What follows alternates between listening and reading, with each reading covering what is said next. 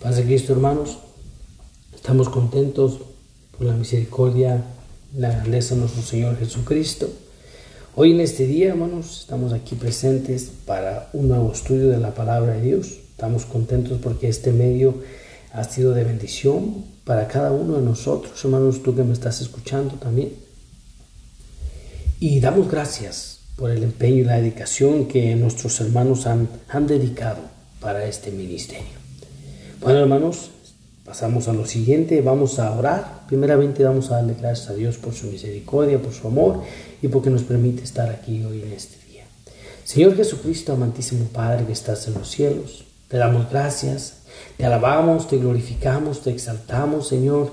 Te alabamos porque solo tú eres el único que merece toda la gloria y toda la honra por los siglos de los siglos. Gracias, Señor, por un día más porque ella en este día, Señor, nos permites compartir tu palabra con los hermanos, con nuestros amigos que nos están escuchando. Estamos agradecidos contigo, Señor. Te damos a ti, Señor, toda la gloria y toda la honra, Señor Jesucristo. Gracias, Señor Jesús, por tu grande amor, por tu misericordia, por tu verdad. Gracias, Señor Jesucristo. Una cosa, Señor Jesús, sabemos que tú eres bueno, Señor que tú has tenido misericordia de cada uno de nosotros. Te alabamos y te exaltamos, Señor. Permítenos, Señor, que con toda libertad podamos expresar tu palabra, podamos compartirla, Señor, y que sea de bendición para cada uno de nosotros, Señor. Todo esto te lo pedimos en el nombre poderoso de Jesús. Amén. Gloria a Dios. Hermanos, vamos a abrir nuestras Biblias, hermanos, en el pasaje de los Romanos, capítulo 5, verso 1 al 11. Dice la palabra de Dios de la siguiente manera. Justificados pues por la fe tenemos paz para con Dios por medio de nuestro Señor Jesucristo, por quien también tenemos entrada por la fe a esta gracia en la cual estamos firmes y nos gloriamos en la esperanza de la gloria de Dios. Y no solo esto, sino que también nos gloriamos en las tribulaciones, sabiendo que la tribulación produce paciencia, y la paciencia produce prueba, y la prueba esperanza, y la esperanza no avergüenza, porque el amor de Dios ha sido derramado en nuestros corazones por el Espíritu Santo que nos fue dado. Porque Cristo, cuando aún éramos débiles, en su tiempo murió por los impíos. Ciertamente apenas moriría alguno por un justo. Con todo, pudiera ser que alguno osara morir por el bueno. Mas Dios muestra su amor para con nosotros en que siendo aún pecadores, Cristo murió por nosotros. Pues mucho más, estando ya justificados en su sangre, por él seremos salvos de la ira. Porque si siendo enemigos fuimos reconciliados con Dios por la muerte de su Hijo, mucho más estando reconciliados seremos salvos por su vida. Y no solo esto, sino que también nos gloriamos en Dios por el Señor nuestro Jesucristo, por quien hemos recibido la ahora la reconciliación. Gracias, hermanos. Vamos a voy a intitular este mensaje, hermanos, nuestra reconciliación con Dios. Hermanos, estamos viviendo en estos momentos tiempos difíciles, tiempos en los cuales nos hemos enfocado en lo que está sucediendo, en los cuales nosotros ponemos toda nuestra atención. La gente en estos momentos, hermanos, están enfocados tanto en esas cosas que se han olvidado verdaderamente de la reconciliación que es con Dios. Tanto que han vaciado las tiendas de las de cosas de comida, de cosas necesarias para limpieza, todas esas cosas que el hombre busca en esta tierra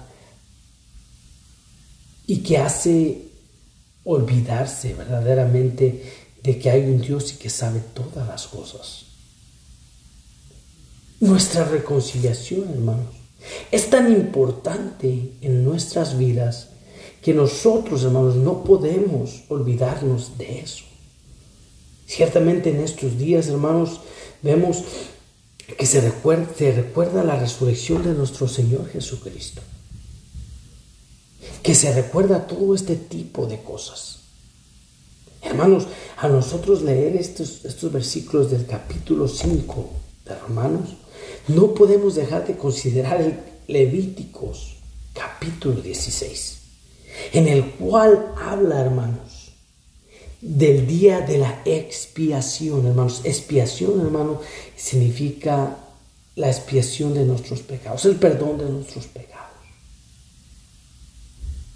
Dice, hermanos, que cuando el Señor, hermano, murió, dice que el velo, hermanos, se rompió de arriba hasta abajo. ¿Cuál velo, hermanos?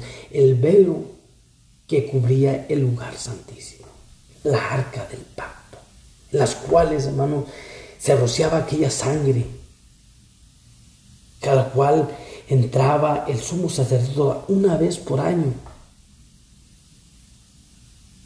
Entraba tres veces, pero esa, esa era una vez al año cuando hacía eso. Hermanos, no podemos dejar de no considerar este capítulo 16 del libro de Levíticos y todo el libro de Levíticos, que abarca todo lo que ahora nosotros conocemos. Esa reconciliación que nosotros tenemos con Dios cuando ya no existía. Podemos observar que, que Adán, hermanos, por el pecado entró por Adán y por nuestro Señor Jesucristo el perdón de nuestros pecados. Por eso es bueno, hermanos, que cuando leemos la palabra de Dios, nosotros podamos ir y relacionar este capítulo 16 del libro de Levíticos. Porque habla de eso. Simbólicamente, hermanos, eh, podemos observar que en el libro de, en el Antiguo Testamento vemos tipo y antitipo. Cuando habla de la serpiente en el desierto también era, era, era un tipo y el antitipo sería nuestro Señor Jesucristo cuando fue levantada. Y muchas más.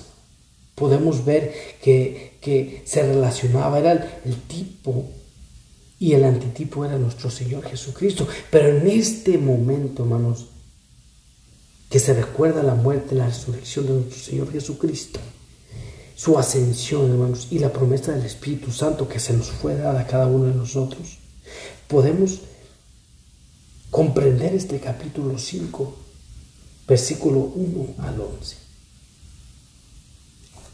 Nosotros, hermanos, la reconciliación es restaurar la amistad o la armonía entre dos amigos. Cuando alguien está enojado con una, cuando dos personas se enojan una con la otra, hay una separación. Por eso es que, viene la reconciliación, cuando otra vez la armonía vuelve a ser igual, donde se restaura la amistad, la armonía entre aquellas dos personas. Así igual con nosotros, hermano. Nuestra reconciliación con Dios por medio de la sangre de nuestro Señor Jesucristo, nosotros venimos a reconciliarnos con Dios. Amén. Por eso, hermanos, es de suma importancia, hermanos, que la reconciliación que nosotros tenemos con nuestro Señor Jesucristo es de suma importancia. Pero hermanos, no podemos pasar por ende, hermanos, e irnos a la fe que ahora nosotros tenemos sin considerar lo que le aconteció a nuestro Señor Jesucristo por causa de esta reconciliación. Dice la palabra de Dios que Dios estaba en Cristo reconciliando al mundo. Había esa separación, hermanos. No había esa, esa conexión entre Dios y el hombre. Sin derramamiento de sangre no había. Entonces nuestro Señor Jesucristo vino a darnos esa reconciliación con Dios. Amén. La debemos de considerar, hermanos, lo que le aconteció a nuestro Señor Jesucristo. Hermanos, cuando nuestro Señor Jesucristo, hermanos, fue enjuiciado, vamos, tenemos que considerar estas cosas. Tenemos que considerar que el sufrimiento de nuestro Señor Jesucristo, la cruz, la muerte, su sepultura y su resurrección, su ascensión y la promesa del Espíritu Santo que nos fue dada, la cual en el libro de los Hechos podemos ver, hermanos, cuando el derramamiento del Espíritu Santo fue ahí delante de ellos. Y el Señor la promesa dijo, cuando les dijo, y me seréis testigo en todo el mundo, en Jerusalén, en Judea, hasta lo último de la tierra. Entonces, hermanos, son cosas que nosotros tenemos que considerar. Pero lo que le aconteció a nuestro Señor Jesucristo, hermano, fue esto. Ellos fueron, fue enjuiciado delante de los judíos religiosamente hablando. ¿Por qué yo le digo religiosamente hablando? Porque nuestro Señor Jesucristo fue enjuiciado ante los judíos por causa de que Él les alucía a que Él era el Hijo del Hombre el que iba a estar a la diestra de Dios. Y que ellos lo juiciaron a ellos, a él, en, las creencias de los judíos, que él siendo hombre se hacía Dios. Y aquella potestad cuando le dijo, para que vean que el Hijo del Hombre tiene potestad para perdonar pecados, a este le dice, levántate, toma tu lecho y vete a tu casa. Y el paralítico dice, entonces ellos se enfurecían. También cuando les leyó aquella escritura, cuando les hace mención y les dice, ustedes, en el, delante de ustedes se cumple esta profecía. Todo eso, hermanos, eh, delante de ellos, ellos, ellos ya, ya, ya, los, ya lo estaban juzgando religiosamente Pero delante de Pilatos no podían juzgarlo así. Delante de Pilato no podían decirles eso porque no era ocasión para que lo mataran. Los judíos estaban sujetos a los romanos. Entonces ellos enfurecidos, ¿cómo le acusamos? Oh, dice, este dijo que es rey y no hay nadie más grande que el César. Entonces, ¿qué pasó? Lo llevaron ante el César acusándole de que él decía que era, rey. Podemos ver que en, lo que le aconteció religiosamente no lo pudieron ajustar, pero políticamente sí. ¿Por qué razón? Porque no había más grande que el César. Recordemos que eh, ellos castigaban a todo el que se rebelaba contra el César. Todo lo que se rebelaba contra el César. Perdóname. Todo lo que se revelara contra el César. Entonces, políticamente, hermano, no podían, digo, religiosamente no podían. Entonces le acusaron políticamente delante del César. También, parafaseando, podemos ver que su esposa de Pilatos no no le dijo no tengas nada que ver con él. Y él quería lavarse las manos, él quería soltarle, pero más se enfurecían. Dijo, ok, les voy a dar la opción, les voy a dar Barrabás y a Jesús. ¿A quién quieren que suelte? Suéltanos a Barrabás, dijeron. Y suéltanos a Barrabás. Y soltaron a Barrabás antes que nuestro Señor Jesucristo. Y aquí, hermanos, cuando vamos a ver que empieza, hermanos, el, todas estas cosas que le acontecieron a nuestro Señor Jesucristo empieza ya el sufrimiento que él tuvo. Hay una palabra que se, que se menciona, dice flagelo. La palabra flagelo, hermano, era el castigo. Flagelaban a los hombres, los castigaban, les daban azotes con cueros, con, con huesos en las puntas, con, con garfios en las puntas para que cuando agarrara, desgarrara la piel. Y fueron los castigos que fue sometido nuestro Señor Jesucristo por causa de nosotros. Dice, mas el herido fue, molido fue por nuestras rebeliones. El capítulo 53 de Isaías nos dice, profecía que se estaba cumpliendo en ese momento. Cabe constatar, hermanos, que eh, todo esto aconteció en un día, hasta la sepultura de nuestro Señor Jesucristo.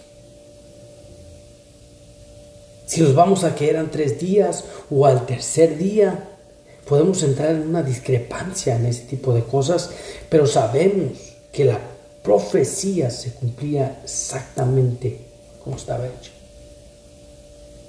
podemos comprender que ellos no tenían la misma capacidad que nosotros en cuanto a, la exactitud de las horas. Pero todo apunta a que esto le aconteció en un solo día. Hermanos, los, los, los, los griegos, hermanos, tenían una expresión que se llamaba martirio o mastizo, que era una expresión griega. Hermanos, consideramos los latigazos que le dieron. Cabe constatar, hermano, que era muy común para los romanos que este tipo de castigos. Hermanos, si nosotros hablamos de la pena capital en nuestros momentos, en estos momentos, 2020, la pena capital, hermanos, es la muerte. Nosotros, hermanos, merecíamos la pena capital. Pero si nos vamos a los hechos, a lo que le aconteció a nuestro Señor Jesucristo, a Él, Él merecía la pena capital. No la merecía, perdón. Él se le dio la pena capital. Lo querían matar. Si nosotros vemos ahorita eh, cómo, cómo es que es la pena capital, si nos vamos a los 1800, hermanos, cuando, cuando la revolución, todo lo que había en México, 1823, ellos, hermanos, fusilaban a la gente. Los fusilaban, los ponían, le vendaban los ojos y decían, preparen, apunten y fuego. Caía muerto aquella persona, balaseada por, por miles de, de rifles, miles de mosquetas, le llamaban en aquel tiempo. si nos vamos más al tiempo, más adelante, eh, eh, vemos que, estaba la, silla eléctrica. También la inyección letal. Vamos, pero fíjese la diferencia de estas cosas. Si alguien lo fusilaba, moría. No duraba mucho, moría. La silla eléctrica también. No duraba mucho, un choque eléctrico eh, al cerebro y pum, moría. La, la inyección letal se duerme y ya no despierta, se muere. Pero en esos tiempos, hermanos, no era así.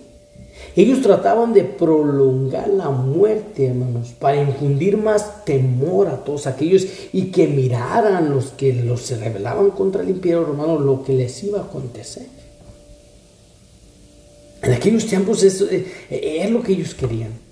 El pastor el tiempo nos mencionaba de la basecita que se ponía abajo de los pies para que tuviera un soporte y así también prolongar, que hubiera descanso y que ellos mismos se sostuvieran para que prolongaran la muerte de aquellos. Nosotros vemos y vemos en la, palabra de Dios para que se aconteciera que no iba a ser un quebrado hueso de nuestro Señor Jesucristo. Cuando llegaron ellos, miraron que ya estaba muerto. Pero para asegurarse le, atravesaron una, lanza en su costado. Algunos dicen que, que el agua y la sangre que salió de ahí, científicamente hablando, hablan de que pudo haber sido un paro cardíaco. Pero también hacen mención que tiene que ver algo espiritual. Otros mencionan de que cuando se hacían los sacrificios, la agua y, la, y el río, el agua que pasaba ahí, se, se, se, se unían. Entonces, eh, varios conceptos que tienen en cuanto a eso. Pero observamos que no fue hueso quebrado de él. Estos fueron los castigos que, que fue la condición de nuestro Señor Jesucristo. Algunos historiadores en la Biblia podemos encontrar el Gólgota, que es el, donde el Señor fue, fue crucificado. Otros le llaman Canyon, una palabra griega. El Gólgota es, es, en arameo, en el Gólgota. Gólgota es una palabra aramea. Canyon eso es un término griego que quiere decir cráneo. La, que nosotros conocemos, nosotros como Calvario, es en latín. No, no sé si recuerda ese canto que dice, en el monte Calvario estaba una cruz, emblema de afrenta y dolor. El Calvario es una palabra en latín. Pero estamos hablando de la misma, el monte de la calavera. Estamos hablando de una misma cosa. Pero hay una cosa que hay que constatar, hermano, referente al libro del capítulo 16 de Levíticos, es que en Juan 9:20 dice que él fue crucificado fuera de Israel. Y el, macho cabrío que salía fuera de, de, para Azazel, que mandaban fuera, era, era, eh, hace mención de que eh, está relacionado con nuestro Señor Jesucristo cuando Él fue muerto afuera. La muerte del Señor, hermanos, tenemos eh, mucha, una simbología entre, entre, el nuevo, entre el nuevo, entre el Antiguo Testamento y este acontecimiento que le estaba aconteciendo a nuestro Señor Jesús. Los evangelios. Padeció fuera de la ciudad.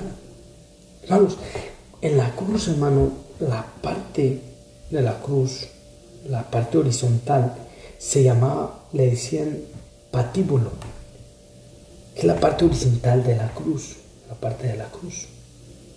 Los historiadores comentan que era que la intención, hermano, era intencionalmente dejado ese, ese travesaño, ese, ese, ese parte de la cruz en el camino para infundir miedo entre la gente que ya sabía que si se rebelaban contra el imperio romano, los iban a, a crucificar. Pero hermanos, era tan dolorosa esa muerte y tan, tan prolongada, hermanos, que dice que le daban un tipo de analtésico, bueno, una anestesia, no me recuerdo bien la palabra, una anestesia, hermano, para que prolongar la vida de ellos para que él se fuera más, más, más constante el dolor y el sufrimiento y que ellos lo miraran. Hermanos, cuando, cuando, nuestro Señor Jesucristo murió, los, los, mismos, los mismos judíos pidieron que se quitaran sus cuerpos porque no querían verlos allí. Cuando, dicen, mejor ven, en los pies, que no nos queremos ir porque iba a ser el día de reposo al siguiente día. No querían que, estuviera ahí. Y como dato así importante, hermanos, se, dice que Constantino en el año 300, 330 y algo después de Cristo, hermanos, él abolió esto. Que se quitó, que nunca más se volvió a crucificar a nadie en el imperio romano. Cuando hablamos de los clavos que le fueron dados al Señor, hermano, en el capítulo 20, versículo 25, los clavos, hermanos, que perforaron sus manos, lo que fue cuando, cuando hablamos de, de que Tomás no creía. Dicen, hermano, la mayoría de los historiadores que no pudo haber sido en el centro de la mano porque es, es muy frágil. Se hubiera desgarrado las manos. Pero en la muñeca, hermano, entre medias de los dos huesos, la muñeca, es muy, muy posible que ahí fue donde se clavó los, los clavos a nuestro Señor Jesucristo que esa parte es más resistente y es entre medias de los dos huesos. Es lo que se cree que ahí fue donde se, se clavaron. Cuando hablamos ya de las horas, nomás como ellos no tenían el mismo, el mismo concepto del tiempo como nosotros lo tenemos ahorita, tan marcado y definido. La hora es, más exactas. Ellos, ellos decían la hora tercera, la hora novena, pero no eran tan exactos. Cuando vemos una discrepancia de horarios entre, entre, entre los evangelios, que dice que, que eh, Marcos lo presenta como que era a, las, a, las, a, las, a la hora tercera, que viene siendo como a las 9 de la mañana, era el 15.25, Marcos 15.25 dice eso, y Juan lo, lo menciona como a la hora sexta, que más o menos era como, como las dos, hermano. Cuando vemos esta discrepancia, no es que tú puedas decir, oh, ¿quién se equivocó? No, nosotros vemos que era la percepción que cada uno tenía en cuanto a la hora. Entonces no queremos decir, no, no por decir, ah, este se equivocó, aquel se equivocó, no, porque ellos no tenían esa, la precisión de, de, que nosotros ahora nosotros conocemos, la precisión, los relojes que tenemos, el celular, que solo se cambia de horario cuando tenemos el horario de verano, todo eso ellos no lo tenían así. Tenían, tenían, había una, no, no tenían eh, segundos exactos, no tenían minutos exactos, eh, no, no era como nosotros ahorita. Entonces, no es que estén equivocados o que uno echó mentiras o que el otro, uno de los dos se equivocó, no. Es la percepción que tenían. Por eso es que vemos a veces estas discrepancias entre, entre los, los, Cabe constatar que esto fue eh, años después de que nuestro Señor Jesucristo fue crucificado, cuando, cuando hicieron estos relatos. ¿Tiene? Pablo hace mención que a él, a él fue, se le presentó a él ya como abortivo, ya después. O sea, nuestro Señor Jesucristo no estaba ahí cuando los evangelios se, escribieron. Bueno, entonces eh, eh, cabe constatar estas cosas por si alguien, alguien dice algo. Pero podemos ver, hermanos, y observar que la muerte de nuestro Señor Jesucristo, este, Él entregó el Espíritu por nosotros. Y no solo eso, hermano, también resucitó. Y no solo eso, hermano, también ascendió al cielo. Y no solo eso, sino que nos dio la promesa del Espíritu Santo. Por eso, hermanos, no podemos nosotros olvidarnos, hermano, con todo esto que está pasando, no podemos olvidarnos de que estamos reconciliados con Dios por medio de nuestro Señor Jesucristo. Es sumamente importante reconocer estas cosas. Hermanos, no podemos olvidarnos de que estamos reconciliados con Dios. Te preguntas por qué las cosas que hay en el mundo, hermano. Y le voy a decir, ¿por qué? Porque las cosas que hay en el mundo no nos, nos, no nos, hace, nos hace olvidarnos de que estamos reconciliados con Dios. Estamos reconciliados por medio de su muerte, por su sangre. Somos nosotros fuimos reconciliados. Por eso, hermano, estaremos hablando, hermano, de este maravilloso suceso de nuestra reconciliación. Es un suceso, un acontecimiento profetizado, cumplido en los evangelios en cuanto a la muerte, la resurrección, la ascensión de nuestro Señor Jesucristo. Nosotros no podemos dejar de considerar estas cosas. Por eso el, apóstol Pablo nos dice, justificados pues por la fe tenemos paz para con Dios por medio de nuestro Señor Jesucristo. Esta paz, hermano, esta justificación, justifica. No podemos olvidarnos de esta reconciliación que tenemos por lo que pueda acontecer. Fíjese que dice que, hermanos, dice, y no solo esto, sino que también nos gloriamos en las tribulaciones, lo que nos está aconteciendo.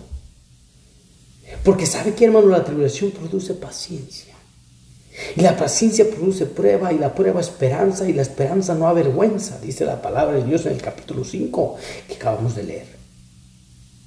Por eso, hermanos, este maravilloso suceso, hermanos, nos da a entender a nosotros cuatro cosas muy sencillas. Nosotros no merecíamos esta reconciliación, la primera cosa. Nosotros no merecíamos esta reconciliación. En el verso 6 y el 8 nos dice esto, dice, porque Cristo cuando éramos, cuando aún éramos débiles, a su tiempo murió por los, por los, por los impíos. Ciertamente apenas moriría por alguno, ciertamente apenas moriría alguno por un justo. Con todo, pudiera ser que alguno osara morir por el bueno. Mas Dios muestra su amor para con nosotros, que siendo aún pecadores, Cristo murió por nosotros. No lo merecíamos. La gracia es un don inmerecido. Nosotros no merecíamos eso. Pero el Señor, por su grande amor, nos hizo reconciliarnos con Él, hermanos, por su grande misericordia. Vemos en el la otra cosa, hermanos, que, que tenemos que considerar es que esta reconciliación por medio fue por medio de su sangre. Sin, derramamiento de sangre no hay remisión de pecados. En el versículo 9, hermanos, en los primeros versículos, en el versículo 9, en las primeras palabras dice, más, pues mucho más estando justificados, perdón, el versículo 8. Gloria a Dios, aleluya. No, versículo, eh, fue por su sangre, hermano, por versículo 9. Dice, pues mucho más estando ya justificados en su sangre, por él seremos salvos de la ira. Fíjense, hermanos, justificados, hermanos, por su sangre. O sea, esta reconciliación fue por medio de su sangre, porque no había. La tercera cosa que nosotros debemos de considerar, es que este, esta reconciliación nos da salvación. En el versículo 9 dice que seremos salvos de la ira. También más adelante dice que seremos salvos por su vida en el versículo 10. Hermanos, todo lo que está aconteciendo en el mundo en estos momentos, las cosas que están pasando, hermanos, nosotros conocemos y sabemos que nuestro Dios murió, resucitó, ascendió, nos dio su Espíritu Santo. Nosotros conocemos estas cosas. Por ende, hermanos, nosotros tenemos que saber que no debemos de olvidarnos de esta reconciliación, que nosotros estamos reconciliados con Dios.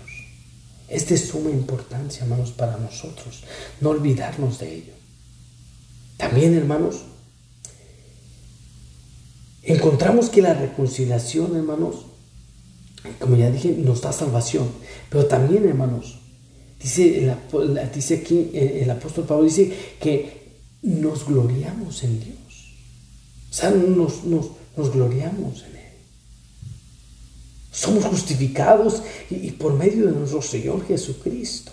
Dice en el verso 2, por quien también estamos, tenemos entrada por la fe a esta gracia en la cual estamos firmes y nos gloriamos en la esperanza de la gloria de Dios. En el verso 10 también dice lo mismo, dice, porque siendo enemigos fuimos reconciliados con Dios por la muerte de su Hijo. Mucho más estando reconciliados seremos salvos por su vida. Y en el verso 11 dice, y no solo esto, sino que también nos gloriamos, dice. O sea, hermano, nos gloriamos, dice, en Dios por el Señor nuestro Jesucristo, por quien hemos recibido ahora la reconciliación. Hermanos, no, no, olvidemos estas cosas. Consideremos, pues, hermanos, que nuestro Señor Jesucristo murió por nuestros pecados. Y que por medio de la fe nosotros sabemos que Él resucitó de entre los muertos y que nosotros conocemos este evento, hermanos, y es, es claramente delante de nuestros ojos que no podemos olvidarlos a pesar de la prueba, la circunstancia en la cual nosotros estamos. Porque nosotros no estamos en tinieblas como si no tuviéramos esperanza. Nosotros tenemos esperanza de que Él volverá por nosotros. Y lo creemos fielmente. Creemos que Él va a venir por nosotros que Él va a, que va a venir y no sabemos, hermanos, que nosotros fuimos a ser parte, somos parte de su reino. Fíjese, por lo que, fueron, por lo que fue juzgado delante de Pilatos, porque Él era un rey. Él era rey. Él reina en nuestros corazones, hermanos. No olvidemos estas cosas. Consideremos estas cosas día a día y constantemente, hermanos. Ciertamente no vamos a, tener, eh, nosotros estamos reuniendo en nuestros momentos para, para celebrar nosotros, hermanos, la resurrección de nuestro Señor Jesucristo, tomar la Santa Cena, el lavatorio de pies, o las cosas que pusiéramos a hacer en la iglesia, hermanos. Pero no por eso podemos olvidarnos de ellas. No podemos olvidarnos de estas cosas. Porque esto, hermanos, nuestra reconciliación con Dios, hermano, es lo que nos hace confiar en Él. Porque nosotros fuimos reconciliados ante Él. Hermanos, llévese este mensaje con usted. Medítelo, compártalo. Nosotros, hermanos, en ese sufrimiento que, que tuvo nuestro Señor Jesucristo en la cruz del Calvario, en esa simbología que hay entre, entre el Nuevo Testamento y el Nuevo Testamento, en esa profecía que vino a ser cumplida en esos tiempos. Y que ahora nosotros, hermanos, podemos libremente decir, nosotros fuimos reconciliados con Dios. Hermanos, espero que haya sido de bendición para ti, como lo ha sido para mí. Estoy agradecido con Dios de mi parte, hermanos, es que el Señor te bendiga, que esté contigo y que nunca se aparte de ti. Démosle gracias a Dios, hermanos, por su misericordia, por su amor, por su verdad, por esa reconciliación que tenemos con Él. Que sabemos que Dios estaba en Cristo reconciliando al mundo consigo mismo. Hermanos, de mi parte es todo. Que el Señor les bendiga. Se despide su fiel compañero, nuestro hermano Caleb Arellano.